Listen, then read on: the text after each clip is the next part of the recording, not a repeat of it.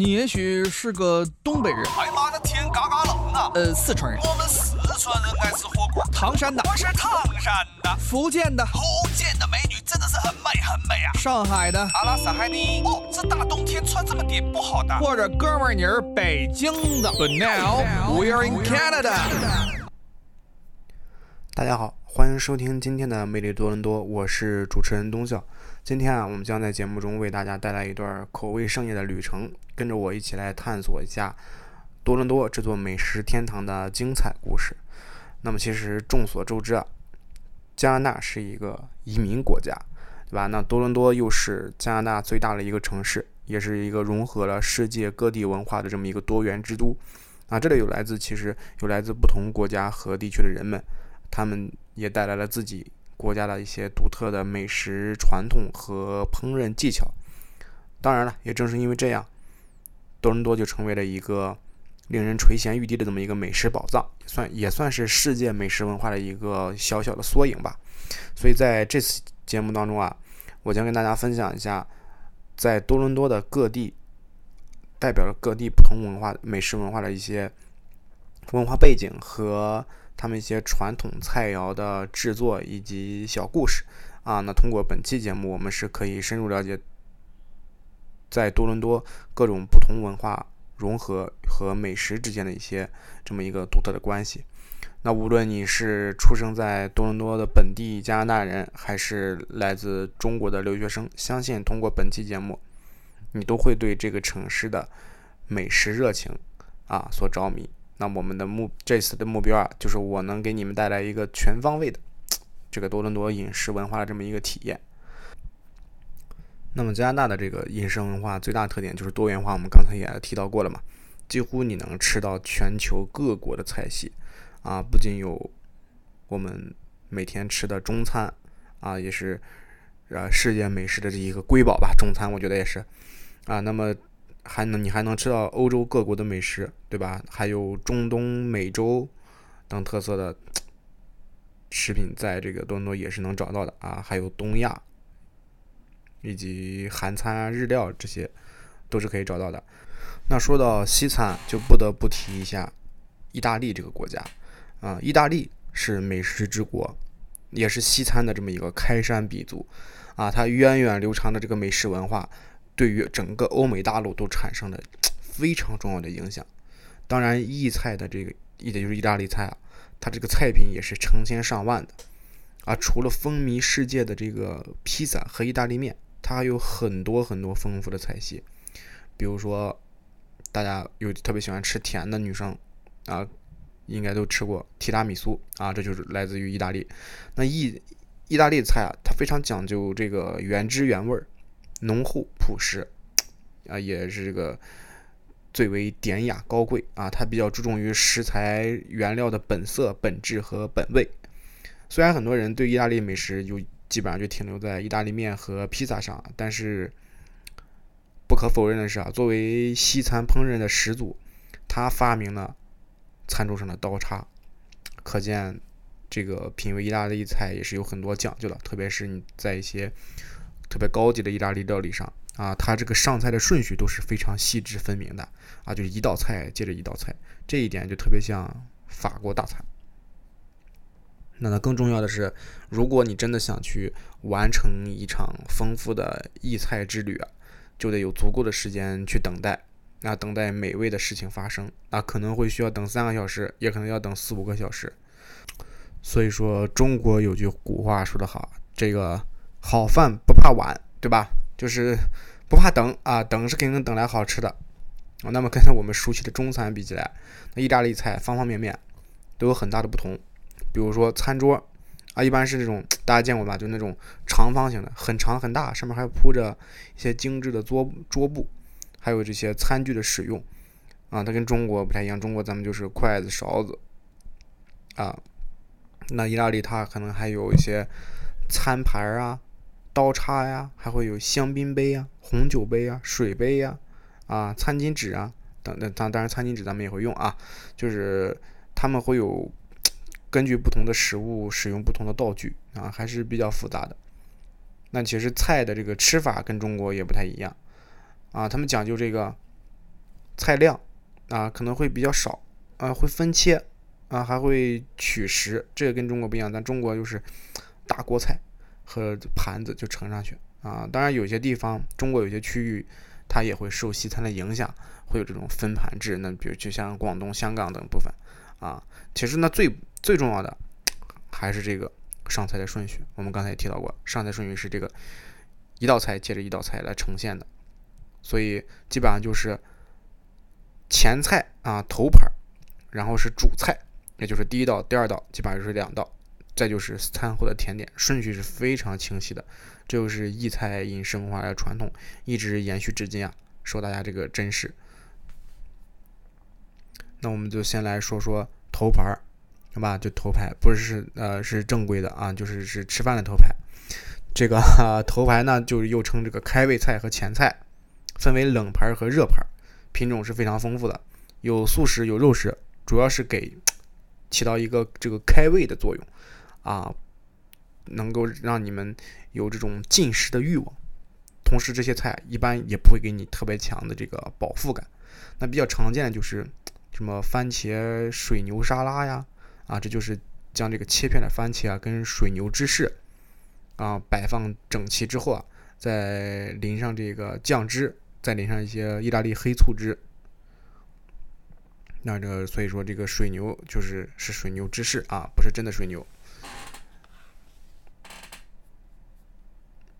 那么接下来就是前菜之后就是这个主菜了，主菜就包括什么意大利面、意大利饺子、意大利烩饭啊、汤、披萨等等这种主食。那披萨其实作为主食啊，是相对独立的一道一道一道一道菜。一般大家点了披萨之后，不会再点意面或者是肉类。而且，虽然说这个披萨是风靡世界，大家都在吃这个东西。你像在中国，大家都会吃必胜客，对吧？在加拿大，咱们就去吃，要么吃 Domino，要么吃披萨披萨。啊，虽然在世界上披萨是占一个很大的地位，但是它在整个意大利的菜系当中啊，它的这个地位并不高。它和这个意面的待遇是迥然不同的。意面可以单独做一道菜，但是披萨就不行。所以有些意大利餐厅中啊，餐盘上就没有披萨这一类。如果你想吃那种品味纯正的意大利披萨，啊，就可能需要专门的那种披萨餐厅去。所以说，这就是他们一个比较特别的这么一个地方吧。那我们也经常看到。在多伦多开这些，比如叫什么，很多人叫什么妈妈披萨呀，呃，还有一些一些人名命名的披萨啊，就是他们可能就是一些专门的这种披萨餐厅，可能相对来说吃披萨要更好吃一点。那基本上第二道菜是什么呢？也是主菜。那第二道菜要比第一道菜更加重要，它是 整个一菜当中最重要的一个部分，一般是包括什么呢？就是鱼啊、海鲜和肉，就基本上就是这几种。烧烤啊，也可能会就是用烤的方法来做，也可能是油炸啊。不过在这个意菜当中啊，海鲜的烹饪方法是要比肉更多种多样的。因为从这个地域上来讲，北方就意大利的北方啊偏向于肉食，南方更多是吃这个海鲜啊。传统的这种主菜的这个菜单一般还会旁边你点菜的时候还会有保留这个配菜这么一栏。啊，就是类似于前菜吧，就比如说什么沙拉呀，基本上就是一些蔬菜和淀粉食物，就比如说什么烤个土豆，啊，弄个土豆泥，对吧？搞个小烤面包什么的，啊，这些是呃不需要自行选配的，啊，他会给就给你看。那基本上搭配的这个酱汁也比较多，有什么牛骨汁啊、红酒汁啊、柠檬汁啊、黑椒汁啊。那最后就是这个甜点了，甜点就有冰淇淋、蛋糕、水果，啊，甜点是纯正意菜里边不可或缺的一部分。很多人可能就是吃完饭之后没有吃甜品这个习惯，但是在意大利餐厅里吃甜点是一定要有的啊。那意大利这个甜品种类真的是琳琅满目，那其中比较闻名的就是提拉米苏了，还有焦糖布丁啊、意式奶冻啊、熔岩巧克力什么之类的。那说到这个提拉米苏啊，跟大家讲一个小故事，好吧？提拉米苏它是什么意思？它在它的意思是带我走吧。啊，这这个是跟提拉米苏的一个由来是有关系的，它是一个非常感人的故事。就是在这个第二次世界大战的时候，有一个士兵，有一个意大利的士兵，他现在要奔赴前线，但是因为家中的这个干粮，就吃的没剩多少了，啊，所剩无几，他妻子就把能吃的饼干、面包、黄油等等所有东西啊，都做到一个糕点里，那这个东西就是提拉米苏。所以提拉米苏在意大利的意大利文里啊是带我走吧的意思。这就是说，这个妻子让丈夫带走的不仅仅是一个糕点，还有他的这个情谊啊。这就是提拉米苏的这么一个小故事。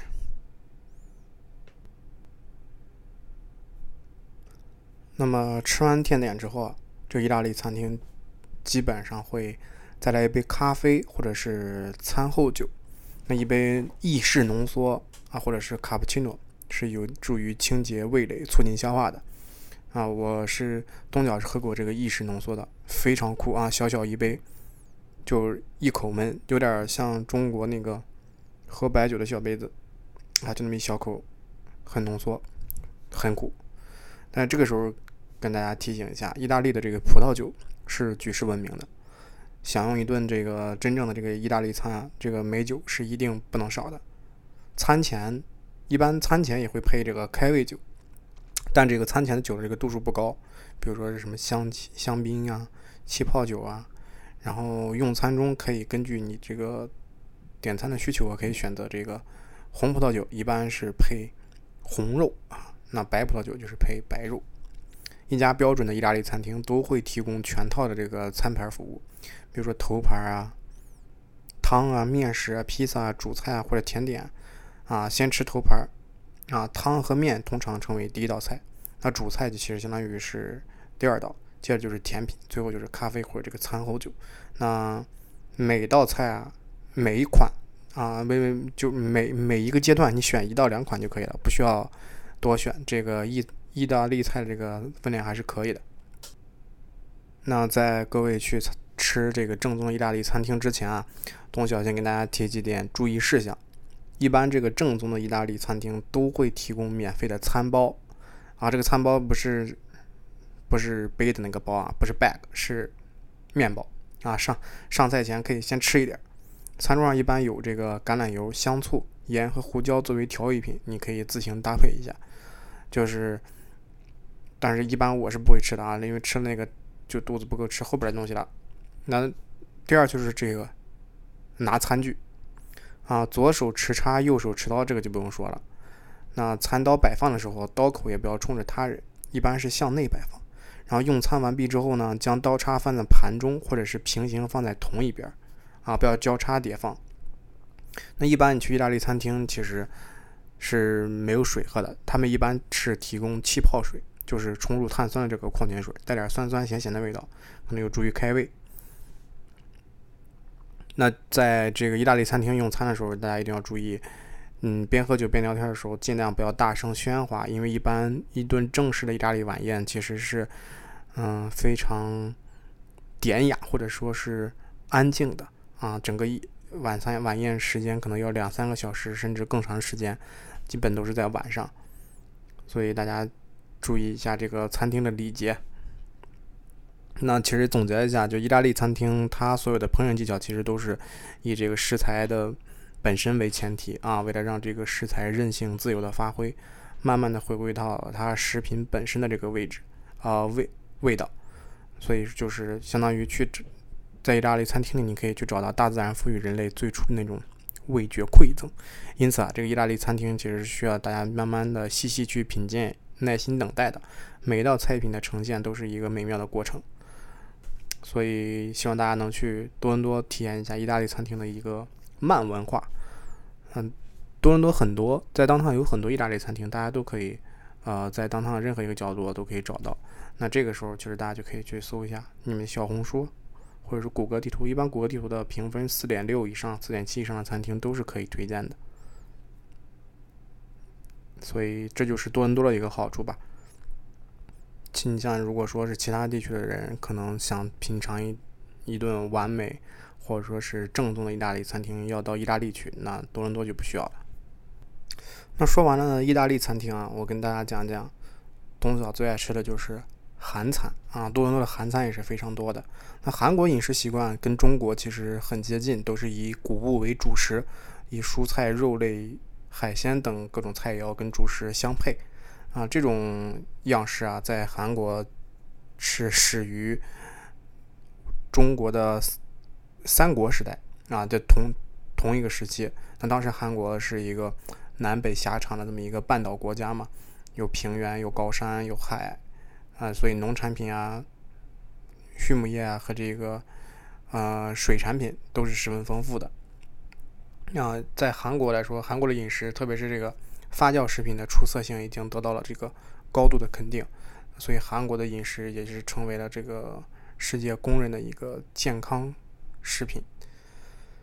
啊，刚才我们提到说是韩国是以谷物为主食嘛，所以说米饭、粥和面条等主食为人体能够提供这个碳水化合物，是在韩餐中最常被用到的。那其实值得提到的一点是，韩餐的饮食当中，你可能几乎找不到有动物性的脂肪，这是他们的一个特色吧。然后，芝麻、松子、核桃、银杏等种子食物。是为这个韩国人啊提供必要的这个植物性脂肪和这个维生素以及无机质啊。那韩国其实四季比较分明，每个季节都有他们丰富的食材啊，有农作物啊，猪牛鸭鸡啊，鱼海鲜这些都是比较好的食材。那韩国的烹饪方法基本上是不使用油炸的啊，他们很少使用油炸。虽然是大家知道韩国最出名的那段时间是啤酒配炸鸡，但是炸鸡其实不是他们的传统啊，不是他们传统。韩餐这个传统是用清汤、汤锅和水煮肉等纯炖煮的类的这种烹饪方法是占比较大的比重，特别是对于肉类的处理，那经过长时间的这个炖煮之后，可以去除掉多余的脂肪，达到这个低卡低脂的健康美食。这就是为什么大家感觉韩国欧巴他们都。肌肉比较，是吧？线条比较明显啊。那韩国饮食跟中国一样，很讲究调味儿，酱油啊、白糖呀、葱蒜、芝麻、香油、胡椒粉、辣椒粉等多种调料，在这个韩餐中都是能够起到关键作用，并且将这个使用多种调味料使这个食物的味道更具有层次感。这跟其他国家饮食相比啊，就味道可能就比较浓重了，因为。这个葱姜蒜的使用也是比较大量的嘛，味道 大家应该吃过，就比较偏甜辣。那我觉得对于韩国餐饮来说啊，提到韩韩餐，那不得不提两件事情。第一件就是韩国的酱类，那相信大家在超市里经常见到韩国的那种什么辣酱呀、大豆酱呀、各种拌饭酱呀、烤肉酱，这都是韩国的品类都还是比较多的。对于韩国的各个家庭来说，其实腌制酱类是他们每年最重要一件事情。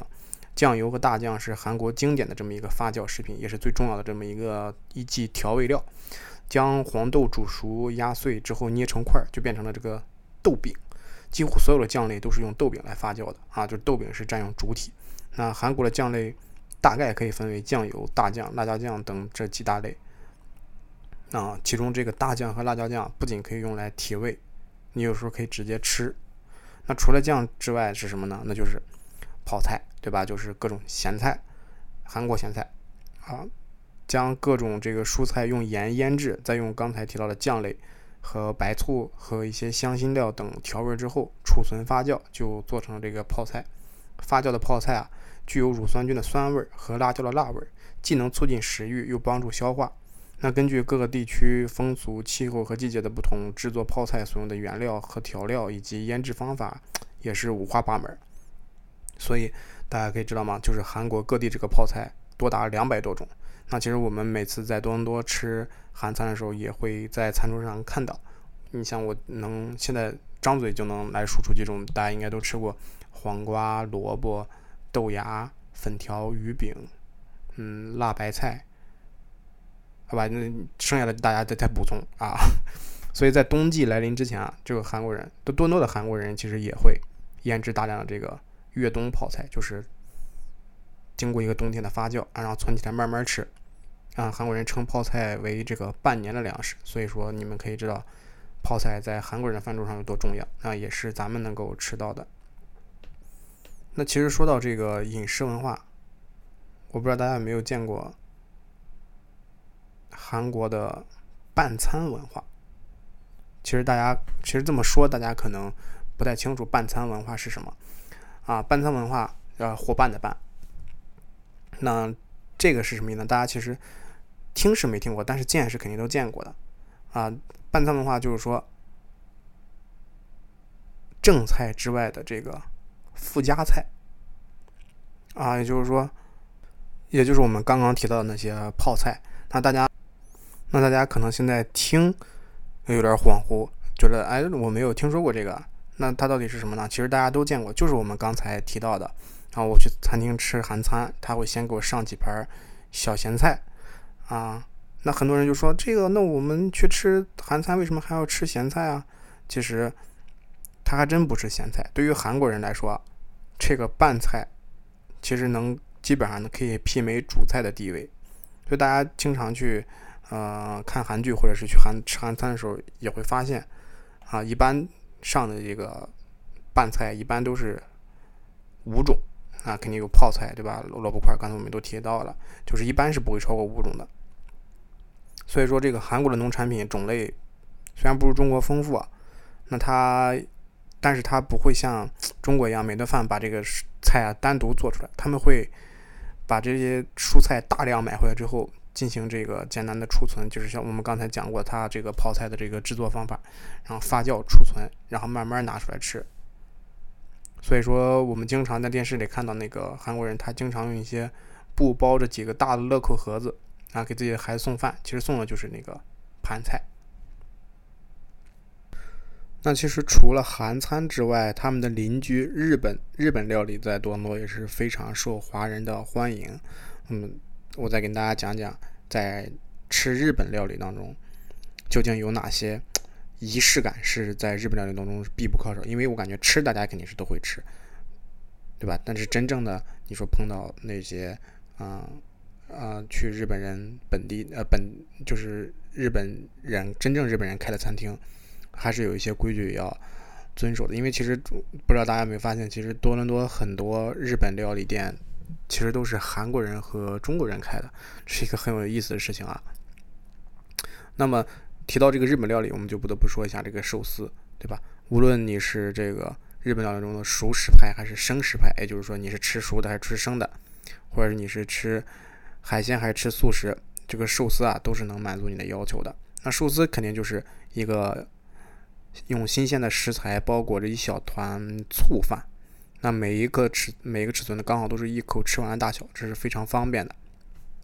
那普遍的吃法就是大家拿着筷子蘸着酱油混着芥末吃，这就无所谓。但是在一些高级的寿司店，我们常常会看到一些食客他是拿着手吃，这是为什么呢？啊，这是因为这样能够对于底下那那团醋饭是一种尊重啊，能更能体现这个寿司匠人的这个成熟技法，所以拿手。